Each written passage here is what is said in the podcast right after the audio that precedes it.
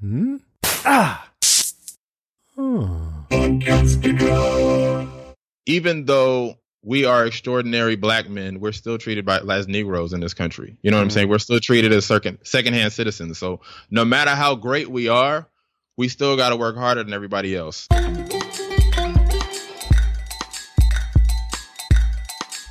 Podcast Junkies, episode 141. Let's try this again. Take two. For some reason, the first one didn't work out. I'm recording live from Yonkers, New York. I came here to, number one, visit my parents. It's my father's birthday this week, so it's been a year since I've been back on the East Coast. I'm really excited to be here. I'm recording this in uh, one of the old bedrooms in my parents' house. So it's kind of surreal to be here recording a podcast episode. And uh, the end of next week, I'm attending MapCon in Philadelphia. So please check that out. If you're going to be there, please let me know. I want to hang out with you. It's going to be a smaller conference, not as big as Podcast Movement, which I talked about last week, but definitely more intimate. And I'm really excited. Neil's going to be there. Uh, it's a whole bunch of cool people are going to going to be going. It's created and organized by Joe Pardo and Jessica Kupferman, I believe, is going to be there as well. So I'm really excited. Uh, I love the smaller ones because the sense of community is really palpable. And speaking of community, I just debuted the Messengers documentary here in my parents' house. It was me, my mom, and my dad, and we watched it. It was so fascinating because I got to explain the concept of a podcast to my parents and now they get it. And I tweeted about it and I mentioned it in the Podfest group, which I'm a part of. And so it was really exciting. I got this warm feeling in my heart as I was watching again, because I've seen it before at Podfest and at Podcast Movement, just this feeling of uh, this community, this family that we're building.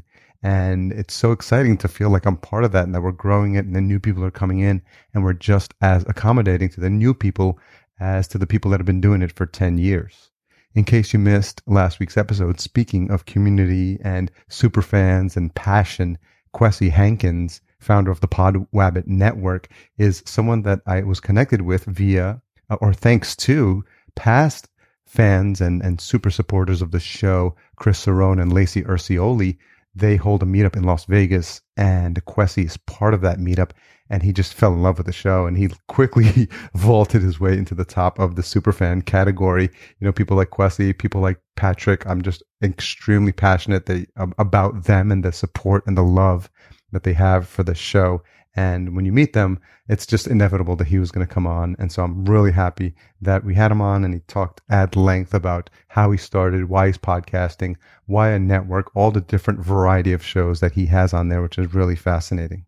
So this week we speak to Jay Connor.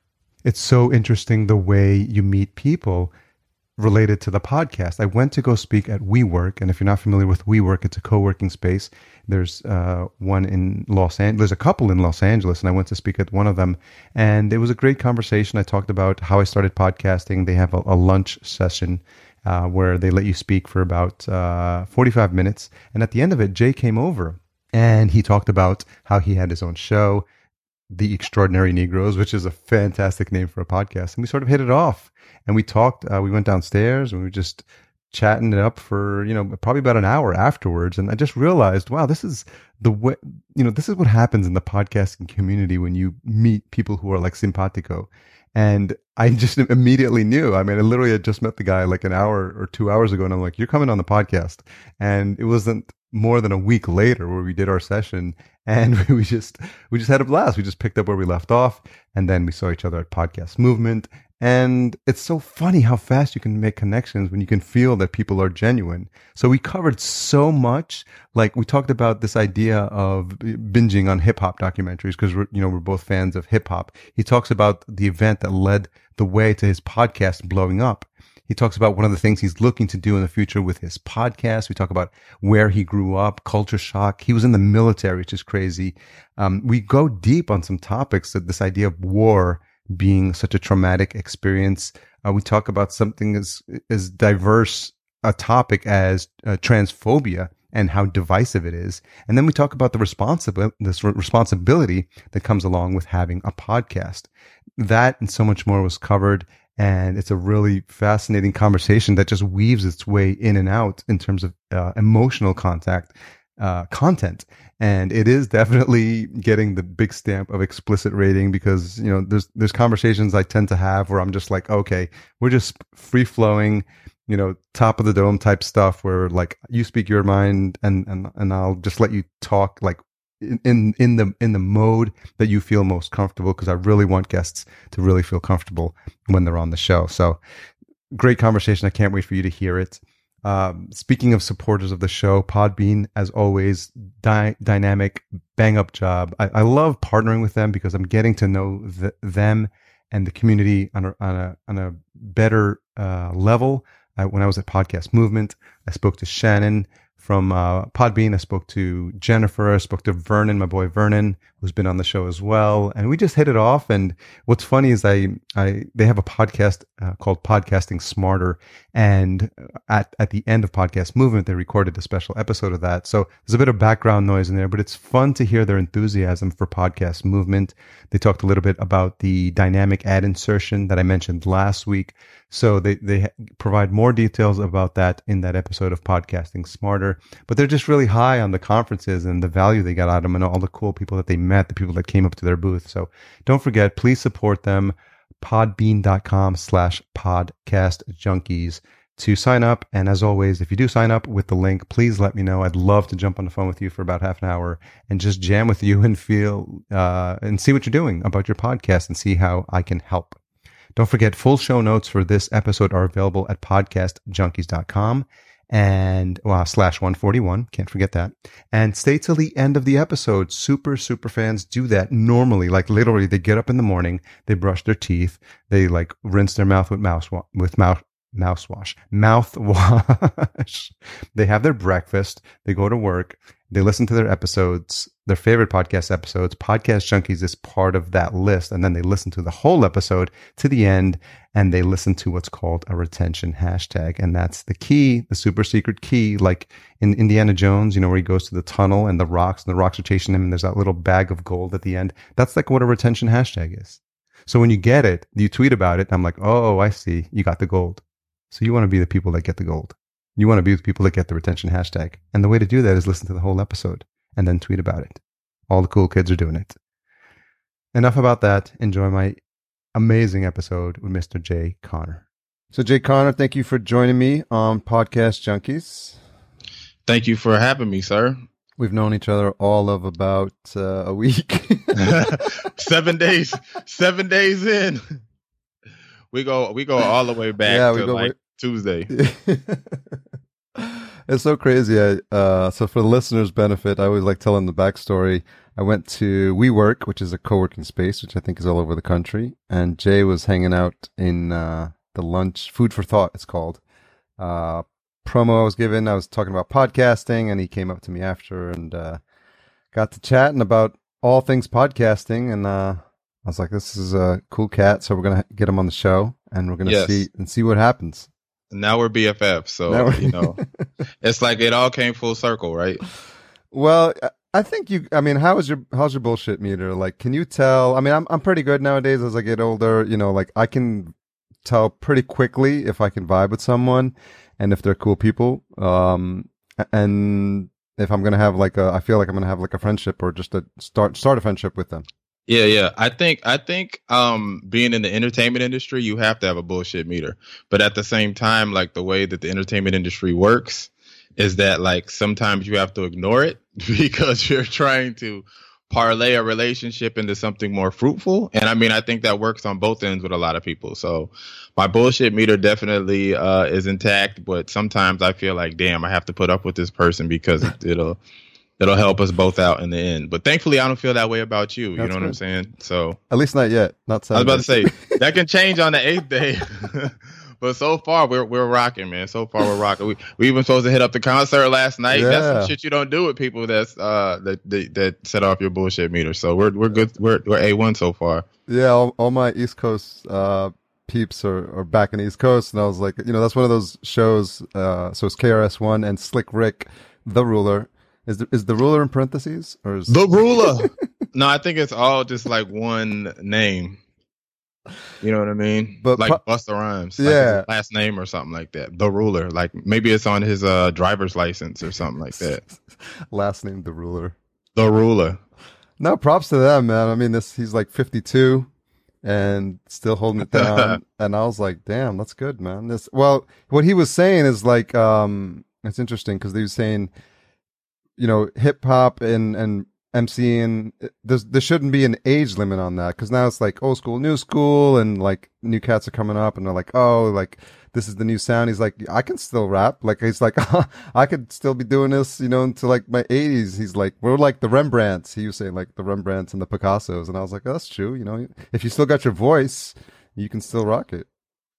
I agree to an extent, just because I mean I definitely think there shouldn't be an age cap on like hip hop, but at the same time, hip hop is inherently immature as far as like the subject matter. You know what I Mhm. mean? Like they the shit that they talk about, nobody wants to talk about uh being like 45 and like being in the club and like popping Yeah. bottles and like what you were doing when you were 17. Like you look crazy. So I mean if you can age gracefully and still like kind of like common, you know what I mean? Like if you can age grace Yeah. gracefully with your subject matter, that's cool.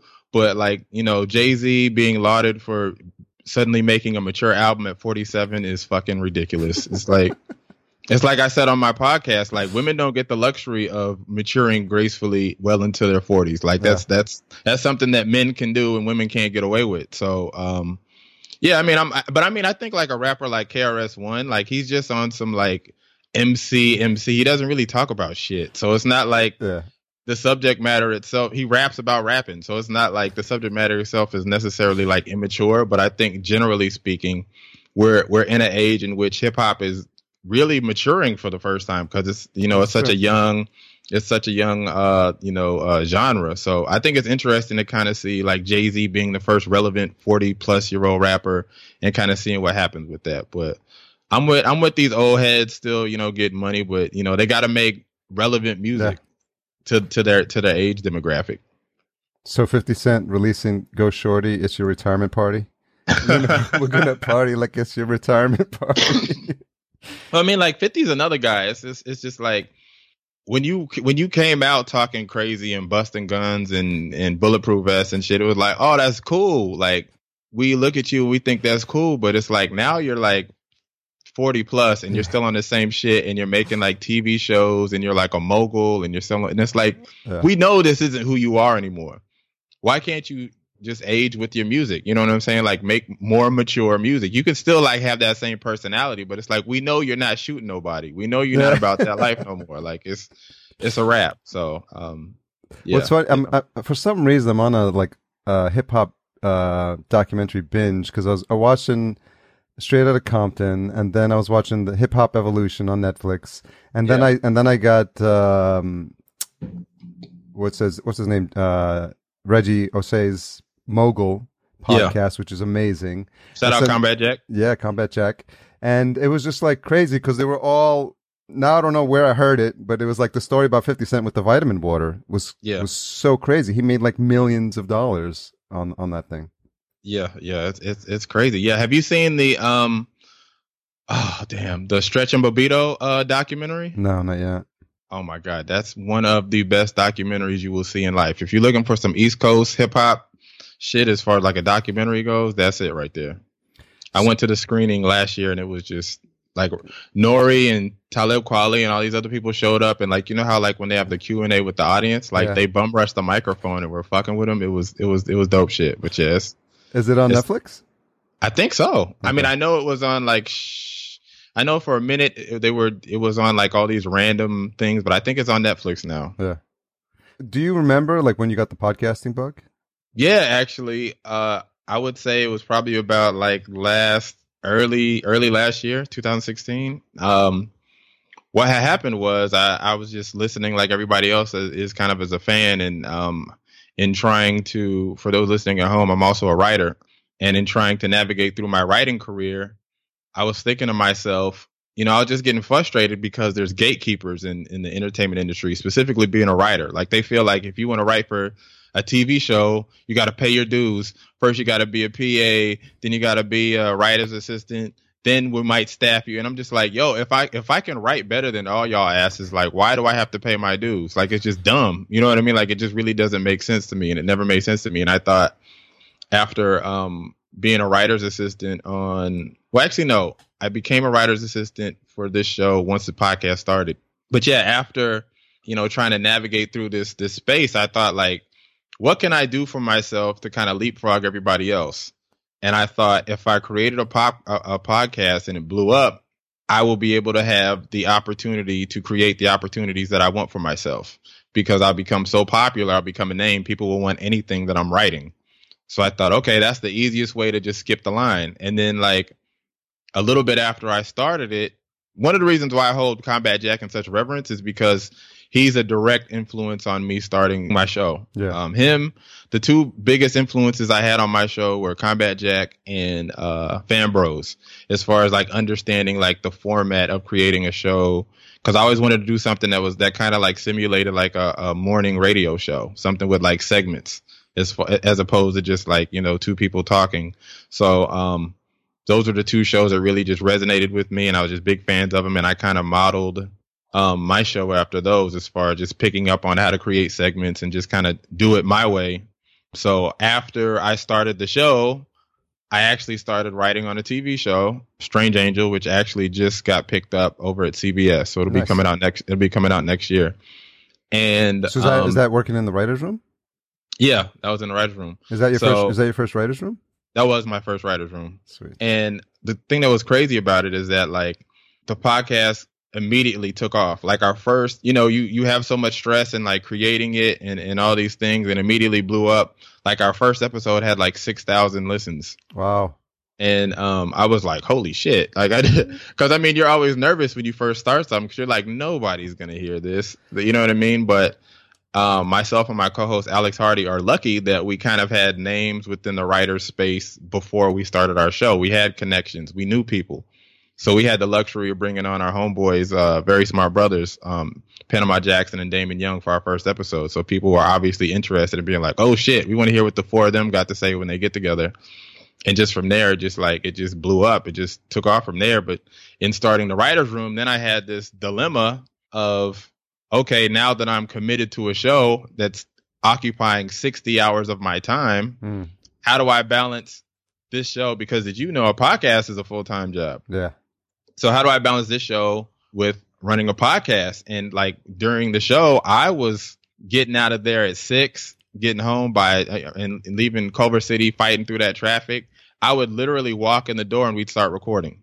And Yeah. then sometimes there be and then sometimes there'd be nights where I was like sneaking editing like, you know, that night or even like in the writer's room, you know what I mean? Like editing episodes whenever I had like a like a, a second like during lunch or something like that. You know what I mean? Just threw the headphones on and while everybody was eating, I was just trying to trying to put it out. So yeah, I just really committed myself to it. I, I told myself I will go balls out for a year, see where it goes. And um, in the in the first year, we got invited out to South by Southwest, which was crazy. We got um, a, a shout out in New York in the New York Times. Hmm. We got a shout out with Bitch Media wrote about us being one of the best, you know, feminist approved podcast, which is really cool That's cool. and um, yeah, just you know, other places are reaching out, and you know, Alex and I have done some other events, and we had our uh, we we hosted a watch party in DC, and they had like 200 people show up for that. Um, we had the luxury of partnering, being a part of um, a podcast meetup in New York, and like a bunch of people showed up for that. So I mean, it's just like crazy to just to see how far we've come in a year. So So, for the benefit of the listener, the show is called The Extraordinary Negroes. Who came up with the name? Um, I did actually. One of the things that I wanted to do in creating the show is there's just it, the market is so saturated. So I said two things that I'm gonna need to stand out is I'm gonna need well three. One, I'm gonna need to have a dope ass name that's immediately gonna get people's attention. Two, I'm gonna need to have some dope ass cover art that's gonna get people's attention. And three, I'm gonna have to have a great show that backs up the other two. Because Yeah, it's like, yeah. okay, if I like the name and I like the cover art, the show better be good. And thankfully, people feel that it is. So, um, the meaning behind the name, you know, I was kind of bouncing around some ideas for a minute. And the meaning behind the name is that, like, even though, you know, people see the name and they automatically think there's some kind of certain connotation, and there is, but even though we are extraordinary black men, we're still treated by as Negroes in this country. You know what mm-hmm. I'm saying? We're still treated as second secondhand citizens. So no matter how great we are, we still got to work harder than everybody else. You know what I'm saying? We still got to um, bust our ass to be treated as equals, and it's kind of like you know a, a, double meaning behind that, and um, it's definitely something that you know we both identify with and, and, and resonates with our audience. And I mean, we just try to use our platform to shed light to issues within our community to give other people voices that don't have voices as far as other rioters as far as other you know human you know people that are doing dope shit in their community um and we really just try to be a beacon of light just because we have the we're fortunate enough in that we have a platform that people pay attention to i just mm-hmm. had this conversation this weekend with our editor in chief of our website and i was like it's crazy because we're entering this space where we're becoming tastemakers as far as like people like emailing us and inboxing us and saying, "Hey, this is something that is going on. I would love if you guys could, you know, draw attention to this, or what do you guys think about this?" Or like people are actively looking for our cosign, hmm. and um, it's interesting to kind of segue from being a fucking nobody and being ignored all my damn life to people suddenly giving a shit about my opinion. So um, it's pretty cool. It's interesting transition and we're just continuing to grow and evolve and I'm looking to expand upon the team and just um make some more magic. And I, I got uh, I, I, got the sense from the title that it was you that the title was reflective of, of you of the guests you were highlighting more so than it was about the hosts. I think it's kind of all all encompassing. I mean, I think that obviously we are the extraordinary Negroes because that's just obviously. like our name. but I mean, I think it's kind of all encompassing. One of the things that I'm definitely looking to do in the future is as much as we love to advertise ourselves as being or promote ourselves as being unapologetically black. I definitely I think that in doing that, we've actually kind of deterred people from other ethnicities from participating on the show. Not listening, but as far as participating and coming on as guests because they mm-hmm. feel like, oh, you have to be black. And it's like, well, no, you don't. We're the extraordinary Negroes. You know what I'm saying? We just want to talk about things from our perspective. Yeah. So I think one of the things that I definitely want to, um, we're on a little bit of a break right now finally, after a year, I'm taking a breather. One of the things that I'm looking to do in the future is kind of make it a little bit more inclusive as far as our guests go.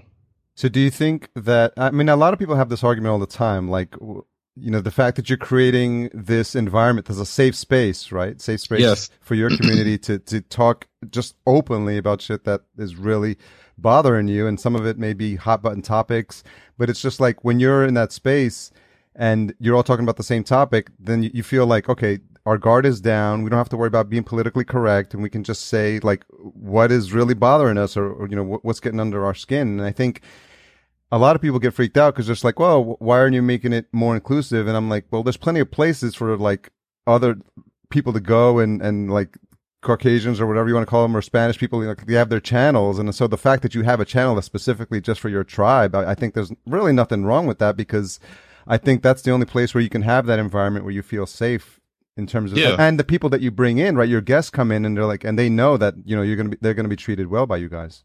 Yeah, yeah, yeah. I mean, I think that one of the things that people love to do is they like to play the, well, if we had, and it's like, well, you do have. You know what I'm saying? Like podcasts such as mine were created out of necessity. That's yeah. literally the only reason things like these were built and created because we felt like our stories, our voices, our experiences weren't being represented.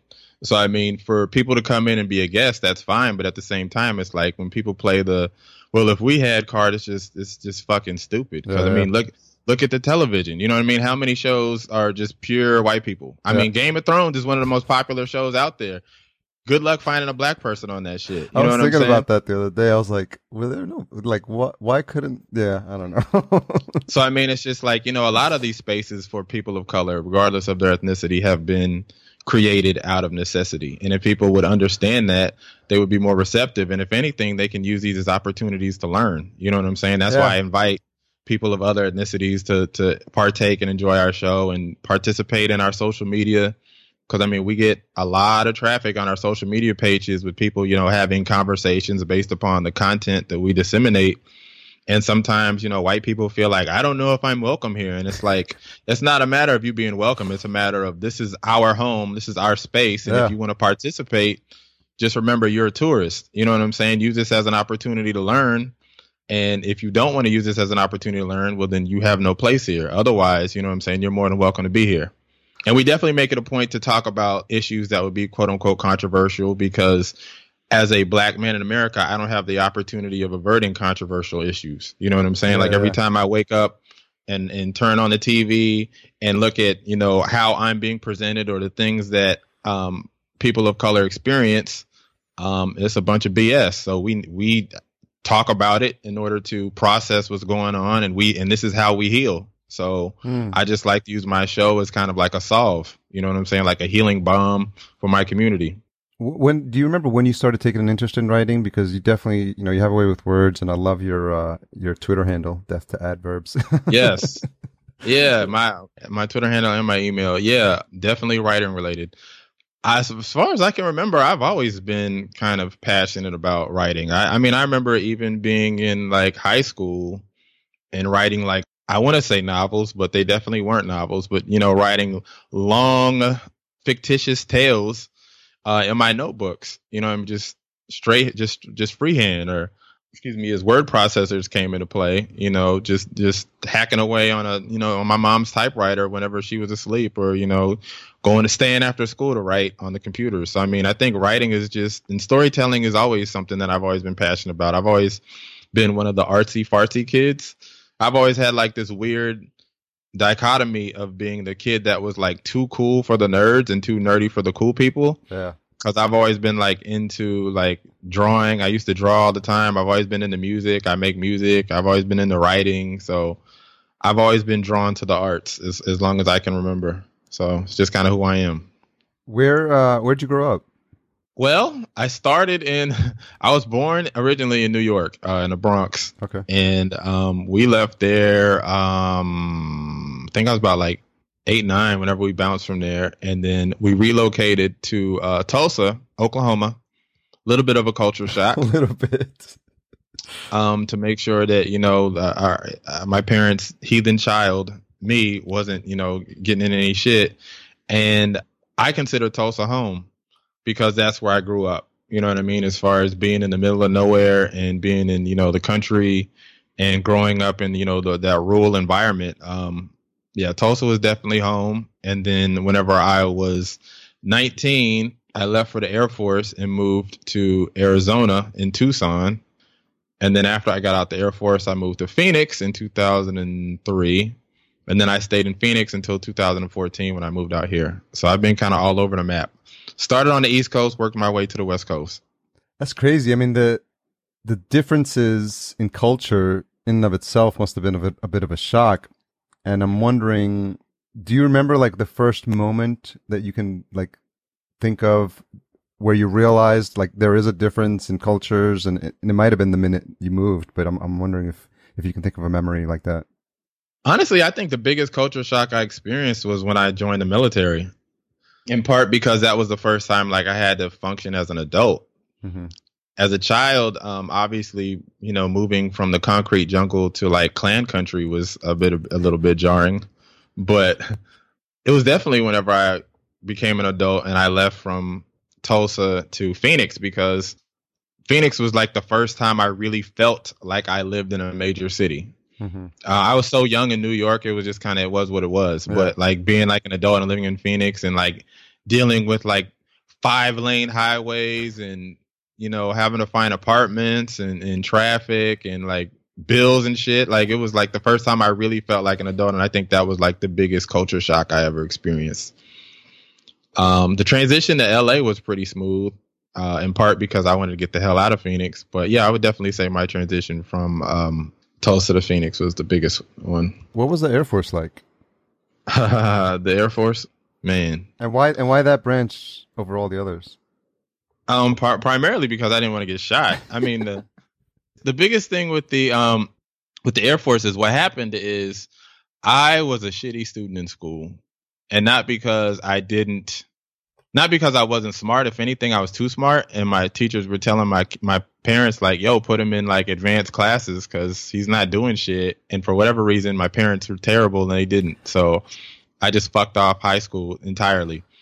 Um, and senior year, I'm all looking at my friends and I'm like, "Yo, we're not gonna go to you know screw college." We're not doing that. You know what I'm saying? Like, yo, we're, we're, we're rebels. We're going to make it work. We're going to just have high school diplomas. And all my friends are like, hell yeah, dude. And then they graduated and they all dipped for, for college. I was like, oh man, y'all are, y'all are foul as hell. What happened, but, what um, happened to the master plan there? Right. So they left me behind and I got a job at Walgreens in the photo lab. And I thought I was the man until I realized I didn't have a car. I'm still living with my parents. I'm getting no women and I'm working like 40, you know, a full full-time job and I ain't got no money and I'm like, "Yo, I'm going to end up being that lame dude that's like 50 and working at McDonald's." And I was like, "I got to do something." And I think that's kind of been like my unofficial mantra in life is like, how do I leapfrog everybody else? Mm. So then I thought, okay, if everybody else is going to school, what can I do so that four years from now, instead of going to school, I can be way farther ahead of everybody else. And my mom kind of pitched like going into the military, and I was like, the fuck? I was like, hell no, I get shot? Nah, player, nah. She's like, well, no, it depends on the branch and all this other stuff. And um, so they talked, they pulled me in. I went to the recruiter's office, chopped it up with them. I like what the Air Force was talking about, and they were like, you know, based upon your um your score, you can get whatever job you want and I'm like, okay, cool, because I'm not about to be out there like shooting people because that's just not my thing. You know what I'm saying? Yeah. And um, if you score low enough, your ass gonna be out there shooting people. But I stay, scored stay, like stay in school, kids. seriously, stay stay your ass in school. Get you a good get you a good job. And so I killed it on the test. I scored like crazy high, and I scored so high they thought I cheated.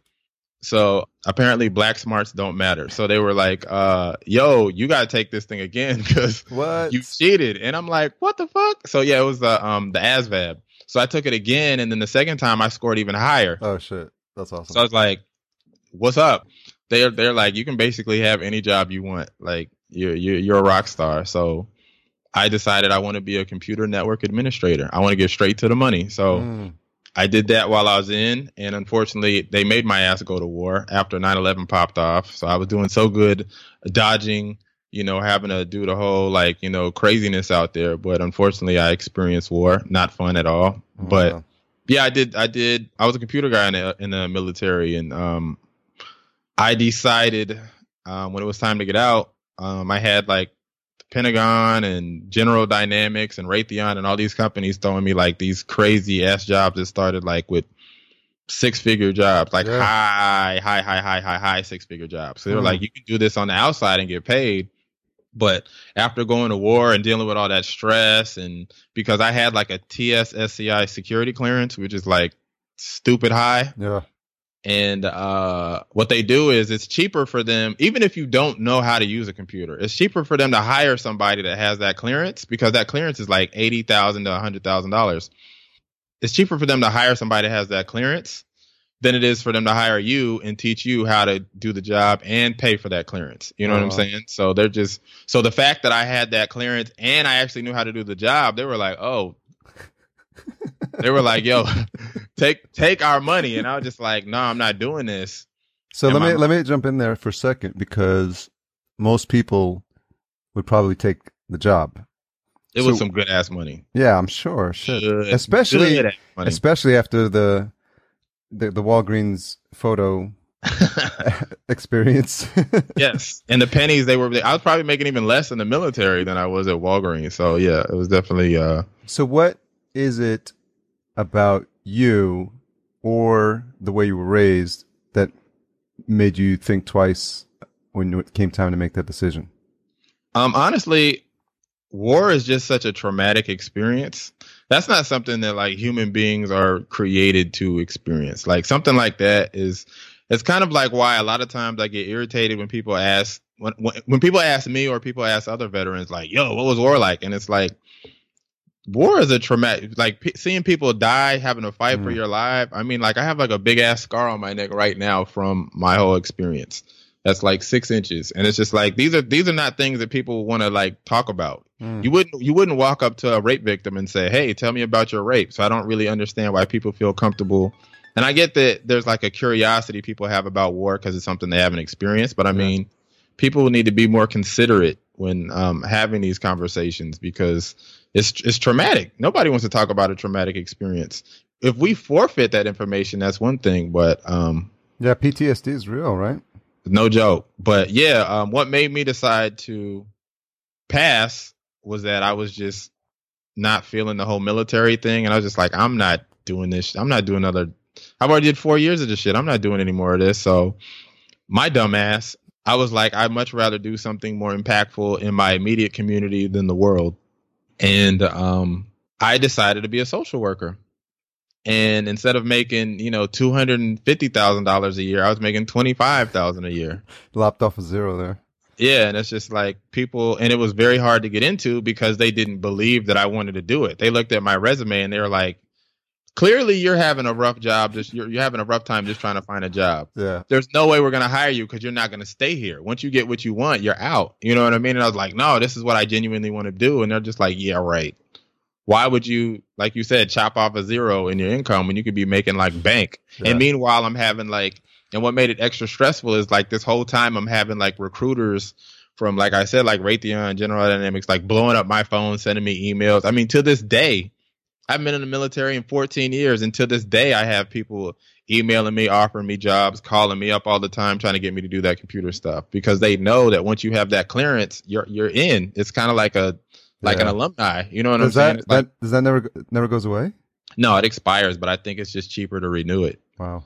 than it is to just get a whole new one or whatever. I don't know. I don't care. I'm never gonna get it renewed. But um, yeah, they, to this day they still blow me up, which is insane. So um, Yeah, you have an opinion on Snowden?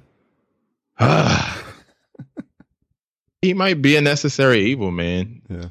He might be a necessary evil. I mean, I don't really. I didn't pay t- too much attention to to all the particulars of it, just because I'm such an information sponge. I'm constantly paying attention to everything, and I don't always get to pay attention to the fine fine details of certain things. But um, from what I remember or what I you know recall, uh, it, it's, yeah, that whole NSA thing, man. Enemy, Enemy of the State, man. That movie. Yeah, it, it, it's crazy. It's crazy. But I mean, military in general. If I could do it again, I wouldn't. I wouldn't have gone in the military, especially being a black man and to fight for your country. And I came home and people were spitting on me and like treating me like I wasn't shit. And I'm like, I just spent.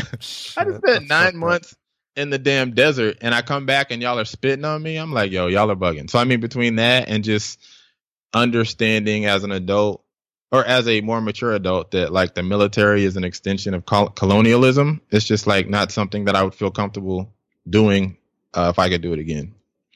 I'm grateful for the benefits I earned, but I I, I, I wouldn't do it again. Well, I mean, I, I, I just have to feel like that whole arc that you just painted really colors like what you bring to the show, you know, on a regular basis. I mean, this like, how can it not, right? Like, and you just have these perspectives, and it's like this voice that that needs to get out, and it's there's I don't know how many people have that the the collection of experiences that you have, you know, to bring these different Yeah. perspectives, you know, and and and now that you have a platform, it's like okay, like everything, and like if you feel like destiny or something like that, like everything, all moments were leading to this, right?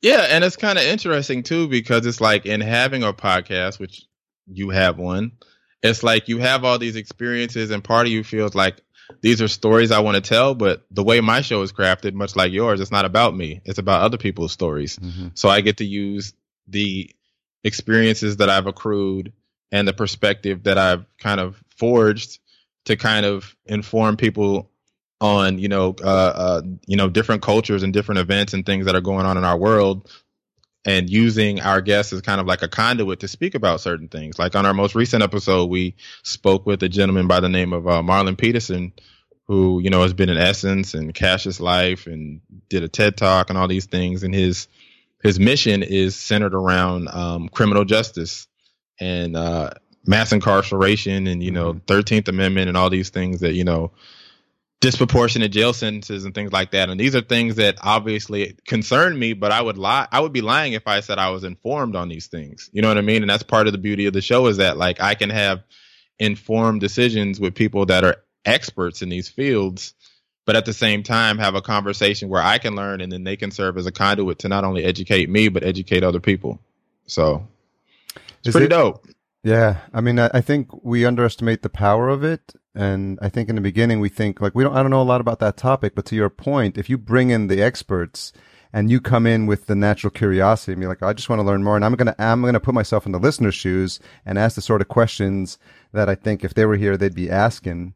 Then Yeah. I think that's when you're providing a, a service Exactly. to your audience. And one of the things that I I I also make a point of doing is trying to incorporate as many um, black women as possible, just because we're at a stage where a lot of black women feel like they're not being heard and they're not being respected and they're not being appreciated within my community. So I always make it a point to try to get as many black women guests on there as possible to speak to as many black women issues as possible because with us being two male hosts, it's important that women feel like men are actually paying attention to your issues. You know what I'm saying? Because there's a million fucking shows out there with men hosts, and then they just want to have their homeboys on and have like the, and that's cool if that's what you Mhm. want to do, that's fine. But we need to have more dialogues in which we're talking about toxic masculinity, in which we're talking about patriarchy and dismantling it, in which we're, you know, being um, giving women a platform to speak. And one of the and one of the episodes that I definitely that I've been brainstorming on for about like five six months now is doing an episode on like realistically what would it look like to dismantle patriarchy? Like what can we do as men to do this? And initially I wanted to invite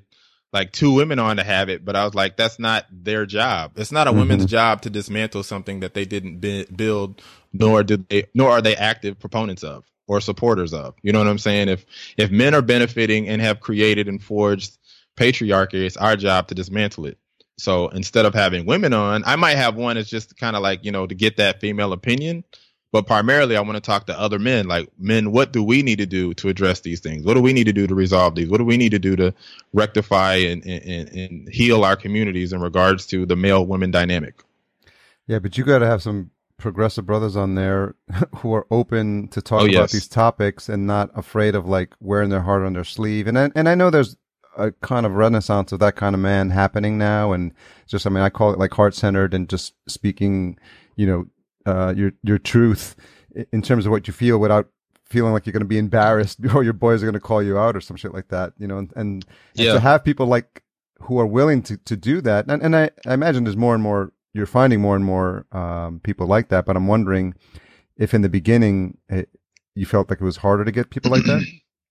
I don't think it's ever been hard to find people like that, but I think if anything, though, I I definitely noticed that people feel kind of empowered and grateful for the platform that we've created, and that they feel other people feel like they've been empowered to speak because we said something. You know what I mean? Like there's always got to be somebody Mm. to kind of kick the door open, Yeah. and I'm not the first person. Excuse me, but but for the people behind me, I'm the first person for them. You know what I'm saying? And um, you know, we definitely see it in other shows. We definitely hear it from our fans and our social media. Like I said, we got like 43,000 followers. So it's crazy to kind of hear them be like, oh man, we appreciate it. These are conversations we need to be having. So it's dope to just, you know, um, prioritize things of this manner. You know, let's let's have the uncomfortable conversations. Let's move past our discomfort because we can't sit there and direct all this energy towards well, we can't create these expectations when it comes to challenging and combating racism. And well, you know, white people need to move past white fragility and their discomfort in order to address these things when we're not willing to do the same thing in regards to other issues. You know what I'm saying? Whether it's cultural appropriation, uh, whether it's, you know, uh, patriarchy and things of that nature. You know what I'm saying? Like, I have to, as a man, I have to move past my discomfort and address these things. You know what I mean? It's not always the burden and the onus doesn't always fall on a woman to rectify these mistakes. It's not fair. You know what I'm saying? If I punch you in the face, it's not your job to to to fix and find out why I punched you in the face. You know what I'm saying? It's my job to be like, "Whoa, that was fucked up. Why did I do that?" You know what I'm saying? Yeah. And that's that's what it is. So I mean, if we're going to, and I mean that goes for you know the the um you know LGBTQ community as well. You know what I mean? Like we have a lot of uh, uh divisiveness, especially right now with you know the transphobia thing being a a major issue right now within the black community, and it's just like, yo, if we're not willing to. We can't have we, we we can't you can't be pro black or you can't be pro anything if it's exclusive to anything within that arena. You know what I'm saying? Like I can't say like I'm for unity and all this other thing, but I don't fuck with gay people. Like that makes no sense. Or black women stay in their place. Or they're the fuck wrong with y'all. Like that that makes that makes no sense whatsoever. So it's like if we're gonna ride, we're gonna ride and we need to work through these issues together and do whatever we need to do to move past our discomfort and you know heal heal as a community.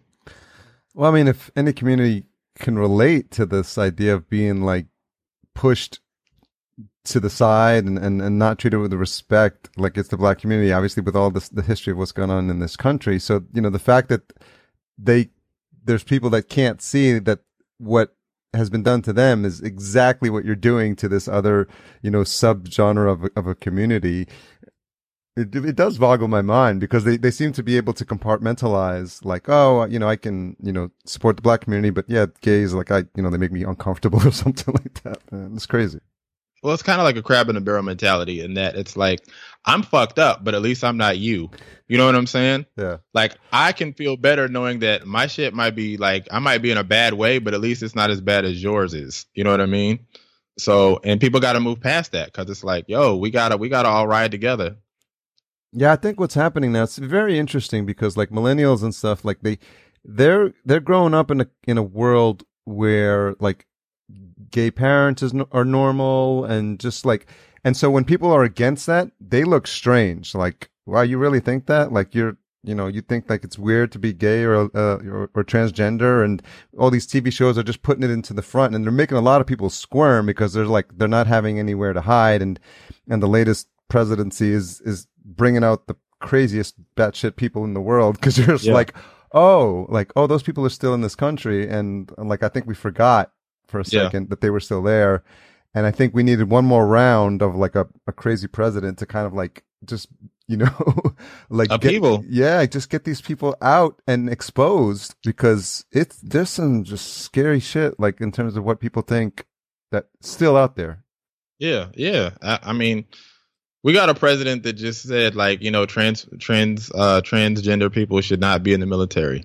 Yeah. Listen as somebody who's been to war, I don't give a fuck. As long as you know how to bust a gun and keep my ass alive, I don't give a shit. But at the same time, though, it's foul and discriminatory to sit there and say who can and can't defend our basic human rights. You know what I'm saying? Because yeah. I mean, that's one of the things that really bugged me about being in the military was that when they had the gay ban, it was like me and you go to war but when I come home, my wife is good as far as health benefits, but your husband isn't. That makes no fucking sense. We just yeah. we just we just literally fought the same war, but you don't get benefits, but I do. That makes that makes absolute no sense. And then you know, years ago, my ass wouldn't even get anything. So it's just like, yeah. yo, it's just it's just bananas. But I mean, kind of to your point, you know, people talk about like the gay agenda and all this other stuff, and it's just like it's there's there is no gay agenda. It's just a matter of people are allowed to be themselves finally. People yeah. been gay since people been, been gay since the beginning of time. Totally. You know what I'm saying? People been transgender since the beginning of time. They just didn't always have the access to the resources to be able to feel like they could be themselves. And it's just a matter of people are just more and more uh, the society is being more and more receptive to people um, expressing their differences. What do you think about this responsibility that now seems to come with this platform and this you know the people listening to you on a regular basis. Now do, do you think about that? And does it uh does it color like anything that you do on the show?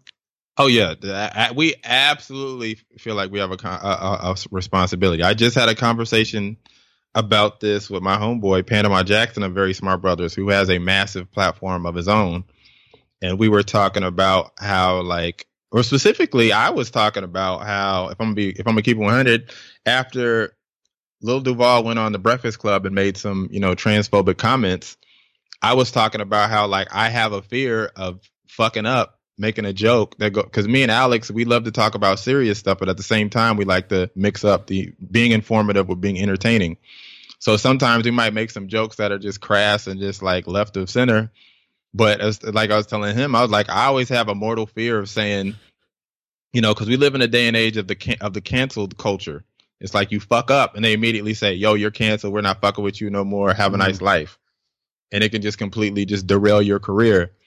And it's like I was telling you know Panama, I was just like, yo, there's there's times when like I'm legit like paranoid. I'm gonna say something, and thankfully this medium isn't live. I can always go back in and edit it. But yeah. I mean, there's been plenty of times when like, well, I shouldn't say plenty of times, but there's been a few times where me and Alex will like say something in the show, and I'll be like, yo, you are wilding for saying that. I'm absolutely taking that out. We'll get killed. You know what I mean?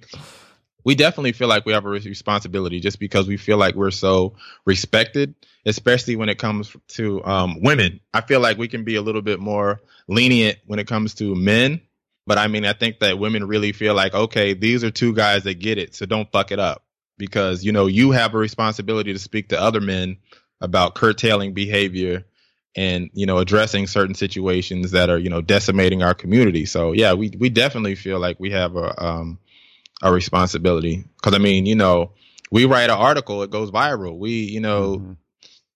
say something on the show, we have, you know, thousands of people that hear it. You know what I mean? So, um, I wouldn't probably feel like I had that responsibility if like nobody was listening to our show. But I mean, to know that every week thousands of people tune into what it is that we have to say, it's like, okay, like I have to make sure that I stay on point. How much of that do you credit to your upbringing? That's a good ass question. Um, I guess it's just, I guess it is kind of a byproduct of my experiences, whether it's, you know, the discipline that I accrued and learned to implement being in the military, whether it's the career that I had as a, so, as a social worker, as far as having, gaining a better understanding of and seeing certain elements of society that most people aren't exposed to, whether it's being a writer and, you know, kind of spending a lot of time in my imagination and kind of looking at the world differently. I mean, I definitely think that between the three of those things and between moving um, coast mm-hmm. to coast, I definitely think all of those have kind of influenced my my perspective on the show. Who in your family is the most surprised at where you've ended up? I don't think any of them are. I mean, I've always kind of been I've always been, you know how um well, no, I don't that sounds like bragging, but Humble some brag. people are just like no, but I mean, it's just like some people. I'm sure there's people you've encountered in your life where you just look at them and you just be like, that guy's got something. You know what I mean? I don't know what he's gonna do with it, but he has something. And people have always looked at me like, okay, Jay is gonna want be the one that's gonna figure something out, and he's gonna go somewhere in his life. So I don't think they're surprised at all in what I've set out to do because I always I go balls out. I'm extremely ambitious. I mean, even now in um, laying the groundwork for starting my own, um, you know, the multimedia company and some other things that I have in the in the pipeline that I almost revealed, but I can't yet. Um, but nah, it's just like I've always kind of worked worked harder than everybody else. I've never been the person that works smarter, and I'm trying to work at being working smarter. But I've always been the person that just outworked everybody and was just looked at life differently and just kind of had a different perspective. So I don't think my family is surprised at all at where I've been or where I am now. Yeah, it seems like the people that are closest to you always are rooting for you, and they know that you're going to have to work out your life through the through the Walgreens jobs and through the, the low paying jobs, and and I think they. But the important thing is that they believe in you all the way through. Word, word, and and I think with me, it's I've always been somebody who who was never risk averse. Whether it was okay, I'm in the military and I could just be safe and just have like these hundred thousand dollar jobs and just be set for the rest of my life, or I can just say fuck that, throw caution to the wind and go be a social worker and make twenty five thousand dollars, or the fact that I was like, okay, well, social work is getting kind of burned out. Let me go move to LA and be a writer, even though I don't know anybody within that space and making it happen. So I mean, I've always kind of been I've always had an irrational fear in myself, and thankfully it's worked out for me so far. Hopefully, I don't run out of luck anytime soon, but yeah, I just think that you know if you if you're passionate about things and you and you if you're passionate and curious and, and and have a curiosity, I think they can prove fruitful if you're willing to put the work in. And for me, I've been very fortunate in that regard. In that, not only did I have an irrational confidence in myself, people had an irrational belief in me. Hmm, that's just important. Yeah. Um, what was it for the folk for listeners who aren't familiar with the Combat Jack show? What was it about that format that when you heard it, it was something that um, you were drawn to?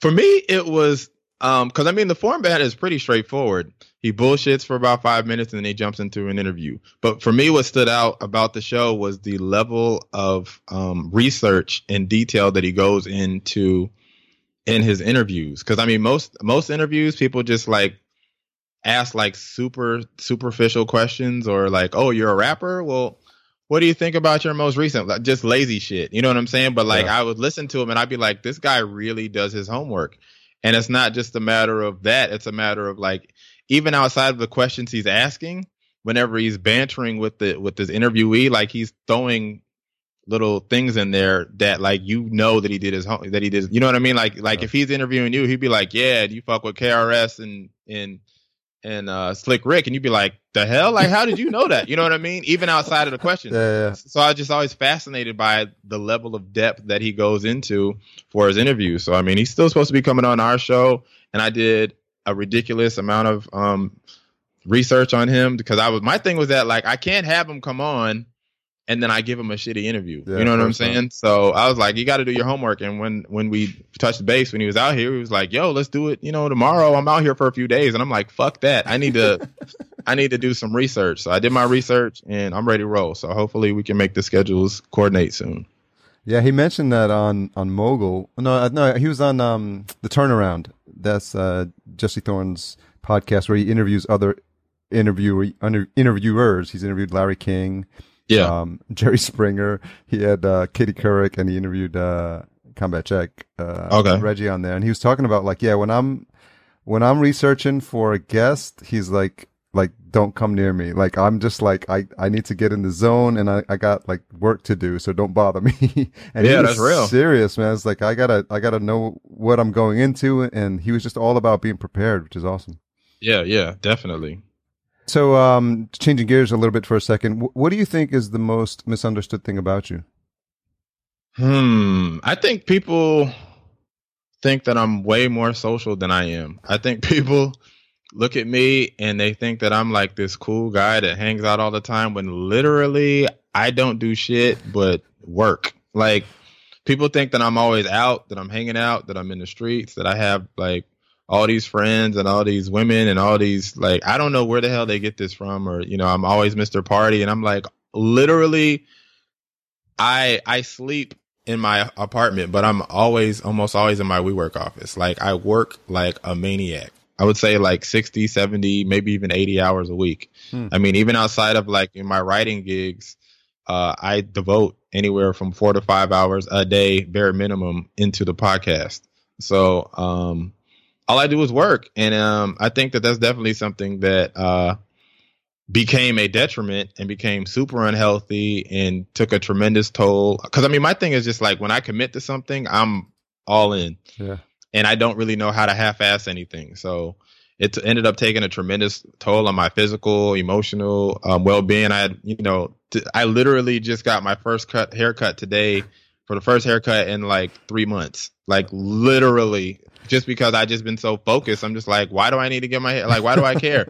but um, yeah, I think that that's definitely one of the things that's most uh, misunderstood about me is that like I'm super social. I used to be in a past life, but all I do is work now. So I get like I get anxiety when people ask me about, oh hey, what's a cool bar? I'm like, I don't fucking know. Shit, I don't go outside. That's so what, that's what Yelp is for.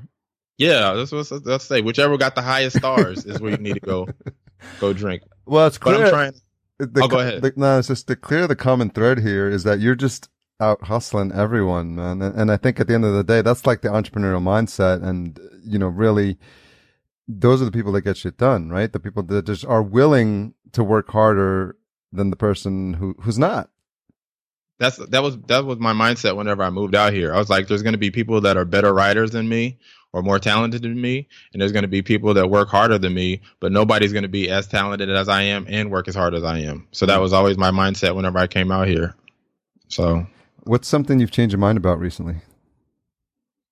I can't think of anything that I. I mean, I changed my mind about getting my hair cut. I wasn't going to do it, and I did it in part because I have, um, I have to be social tonight and um, attend some industry shit, but primarily just because um, I just not having my haircut was reflective of how I've been treating myself, and I was like, if anything, you should just cut your hair and be well groomed just because you should feel happy and ecstatic and you know uh, feel good about yourself. Yeah.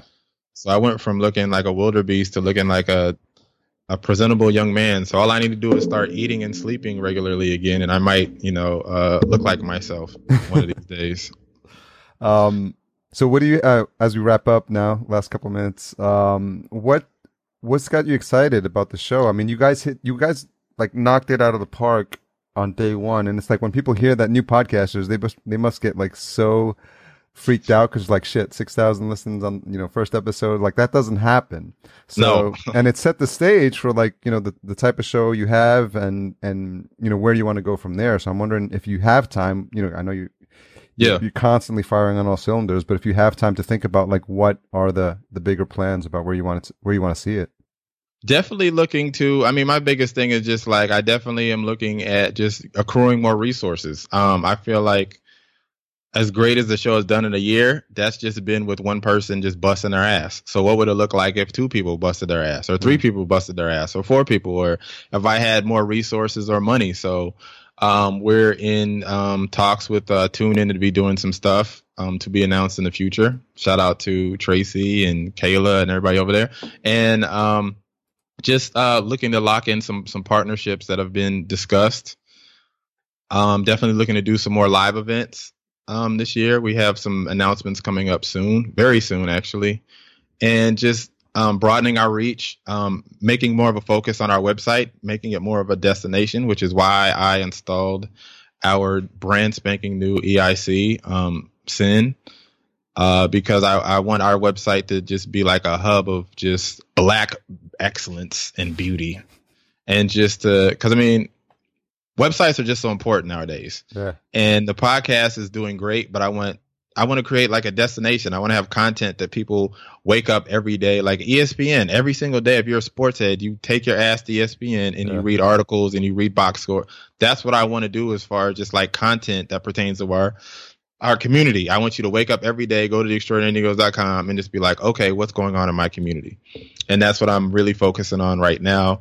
And that's what we're in the stages of doing now, especially as, as far as incorporating more stuff geared towards music, more stuff geared towards. I'm wanting to expand upon the the an extraordinary impact features where we highlight people that are doing incredible things in their community, whether it's fighting sex trafficking or raising awareness um, around disabled community, whether it's you know raising money for education, just like people that are just doing dope shit. I just want to highlight them and give them a platform and just continue to grow and evolve and um, like I said, get some more resources poured into the podcast, some more money, hire some assistants and project managers and all this other stuff, and just really just flesh it out as a business.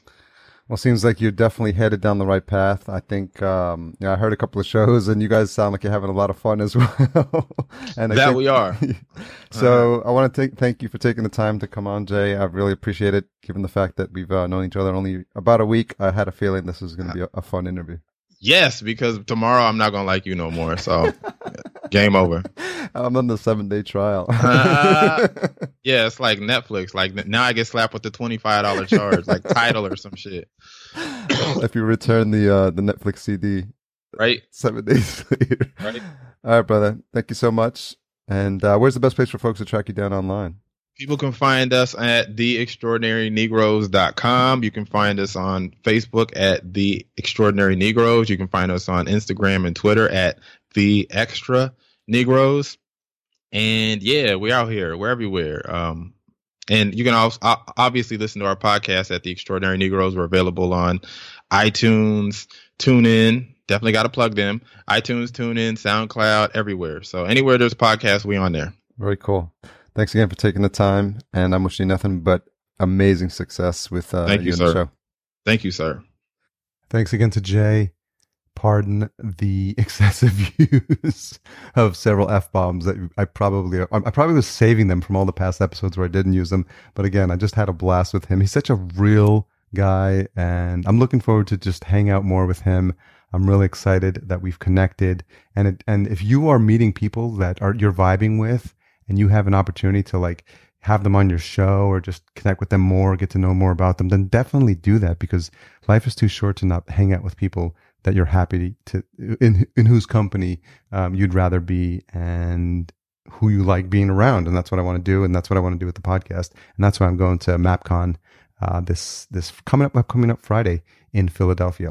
So we are a member of Podcastica. Head on over to podcastica.com for the full slate of corna, a cornucopia of podcasty tastiness. I think that's the tagline. I keep forgetting, but anyway, you get the point.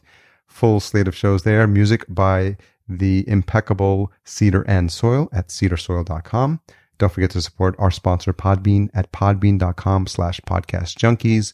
And let me know if you do that. And I'll be happy to jump on a call with you and chat about your pet dog, your goldfish, and maybe your podcast as well. So the retention hashtag, if you made it to this point, you are a superstar. It's going to be adverb J, A D V E R B J. J is a writer, as you heard during the interview, and his amazing Twitter handle is death to adverbs. So that's great, right? Death to adverbs, and then the hashtag is ad, adverb J. And ours is, of course, podcast underscore junkies. So do that and show us your love for the podcast.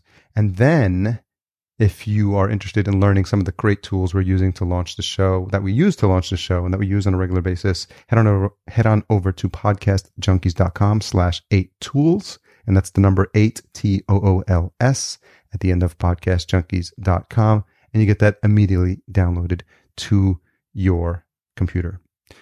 Tune in next week. We have a fantastic conversation with uh, someone who's new to podcasting, but not new to storytelling. His name is Eric Trules. His podcast is called E Travels with E Trules. It's a fantastic show, and you'll find out why when you tune in to next next week's episode. If you aren't subscribed to the show, shame on you. Hit st- actually stop now and go to your podcatcher of choice and make sure the subscribe button is clicked so you get this awesomeness delivered hand delivered to your phone your tablet um, your Roku, your Apple TV, uh, your sling. I don't know if this all is true, but in case it is, your your sling box, uh, whatever you're doing to consume content, your uh, Castro, your Pocket Cast, your Shifty Cast. There's like so many, but uh, you get the point. Subscribe to the show. You get the awesomeness, and then you don't miss any of these fantastical episodes. Thank you for all you do for podcasting. Thank you for all you do for this show letting people know about it. The listenership is growing, and I have no doubt that I have you to thank. So I love you specifically, and I'll talk to you soon.